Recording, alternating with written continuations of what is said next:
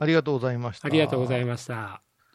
いや、本当にね、いろいろあるんですよね。うん、いいお話でしたね、でもね。うんいや、あのーなんか、地方のうん、お葬式うん、で、えっと、義理のお母さんのお亡くなりの時に、書きませんかってペンやクレヨンを貸してくれたんだと。うん、で、ここではできないのかっていうふうに子供さんたちの方が言い出したらしくて、うん、で、慌てて用意したみたいなう感じでね。ん、いや、なかなか面白い発想だうし、ん、うん、逆にね、綺麗事をうん、大人たちは言うじゃないですか。はい私たちを見守っといてくださいとか何のかんの言うけれども、うん、あなた、この死んだばあちゃんにうん。捧げる絵や模様はありますか？って書いてみなさいって言ったら筆動かないと思うんですよねう。ん、うん、無邪気にね、いろんなものが描けるってすごいと思うんですよ。うん。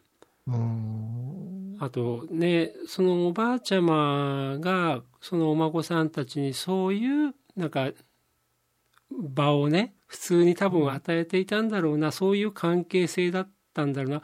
もうおばあちゃん、なんか大好きとか大好きだから反対に悲しいとかじゃなくて、本当に穏やかな落ち着いた関係があったからこそだったんだろうなって思いましたね。だから、まあ、幼稚園や保育園や学校でお母さんのために書きましょう言うと言ったら、型にはまったものしか書けない子は多いかもわからんけれども、うん。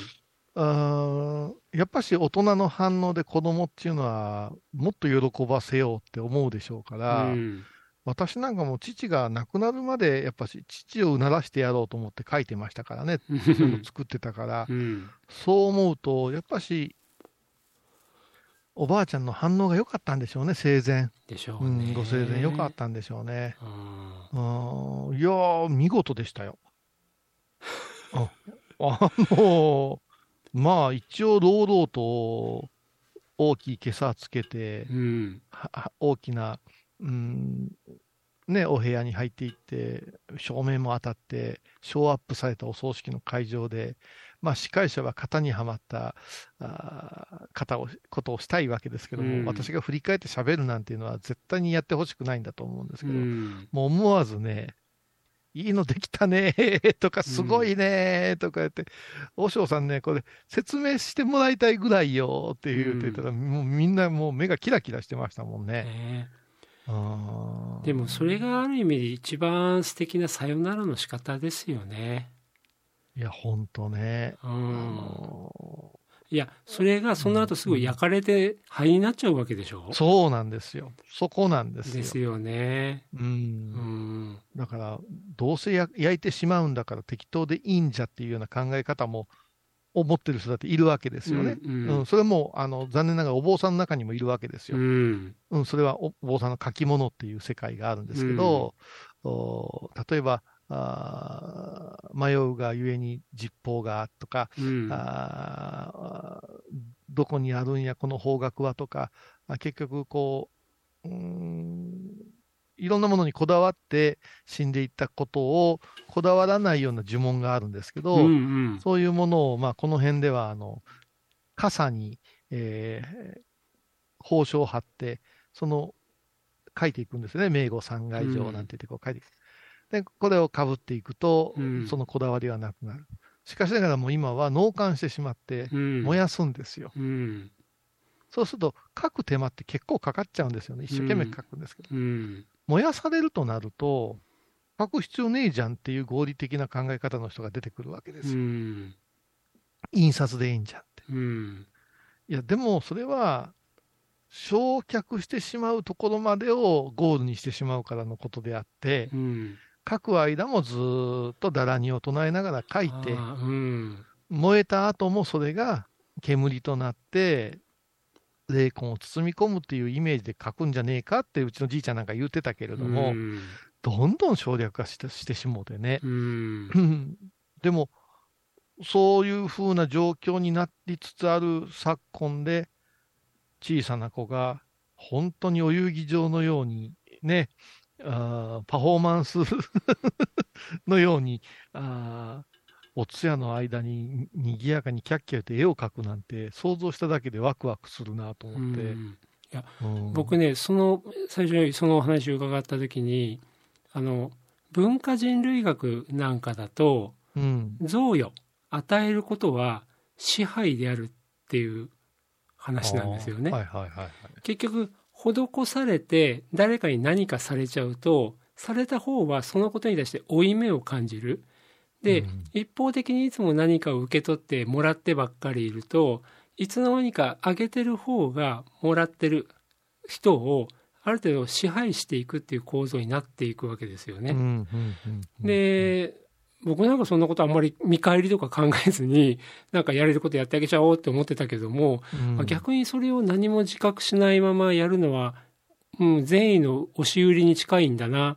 もしかしたらこ僕はあの何も見返り求めないでやってあげてることが相手にとってはすごい受け止め方によって嫌なこともあるんだな。そういう支配関係になりかねないんだなっていうのを思ってた時に、うん。今の話ってまず受け止める側のばあちゃんだってもうその絵見れないわけですよね。うんうんうんでもその人のことを思って一方的な贈与をしてあげてるし、うん。でも出来上がった絵はそのままあの焼かれて灰になっちゃうわけだからなんていうかな二重三重にただただおばあちゃんのことを思いただただ自分が今できることをなんか押し付けるんじゃなくておばあちゃんと私の中の関係で私これがなんか今いいわっていう感じの心持ちになさなったっていうことがすごいいいなと思って伺ってたんですよ。あもうなんか深いこと考えずに、うんもう私が気持ちいいからさせてもろうてんねんっていうんう、うん、うん、勢いですよね。ですよね。なんかうんあのよくテレビとラジオをさ最近比較する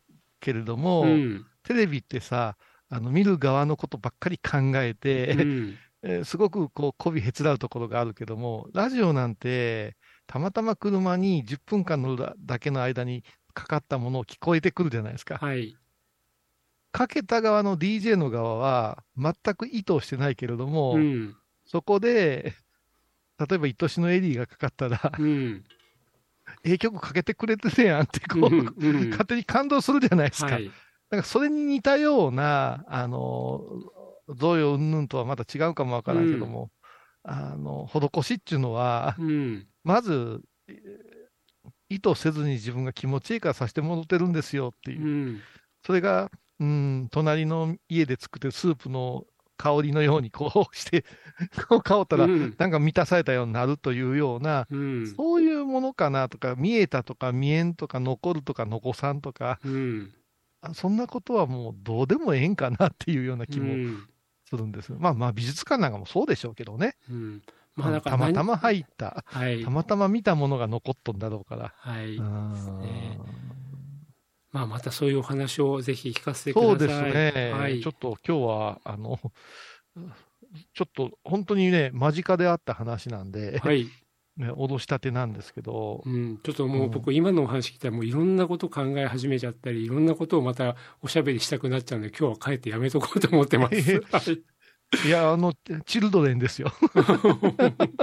うん、すごい、だから、一個だけ言いたかったのは、うん。人の死とかが遠くになってますよねとか、うん。死を味わわないとかいうのを勝手に我々が、うん。あ上から目線で決めつけてることで、うん小さな子にとっては子にとってで、うん。ショックなんだけど、うん。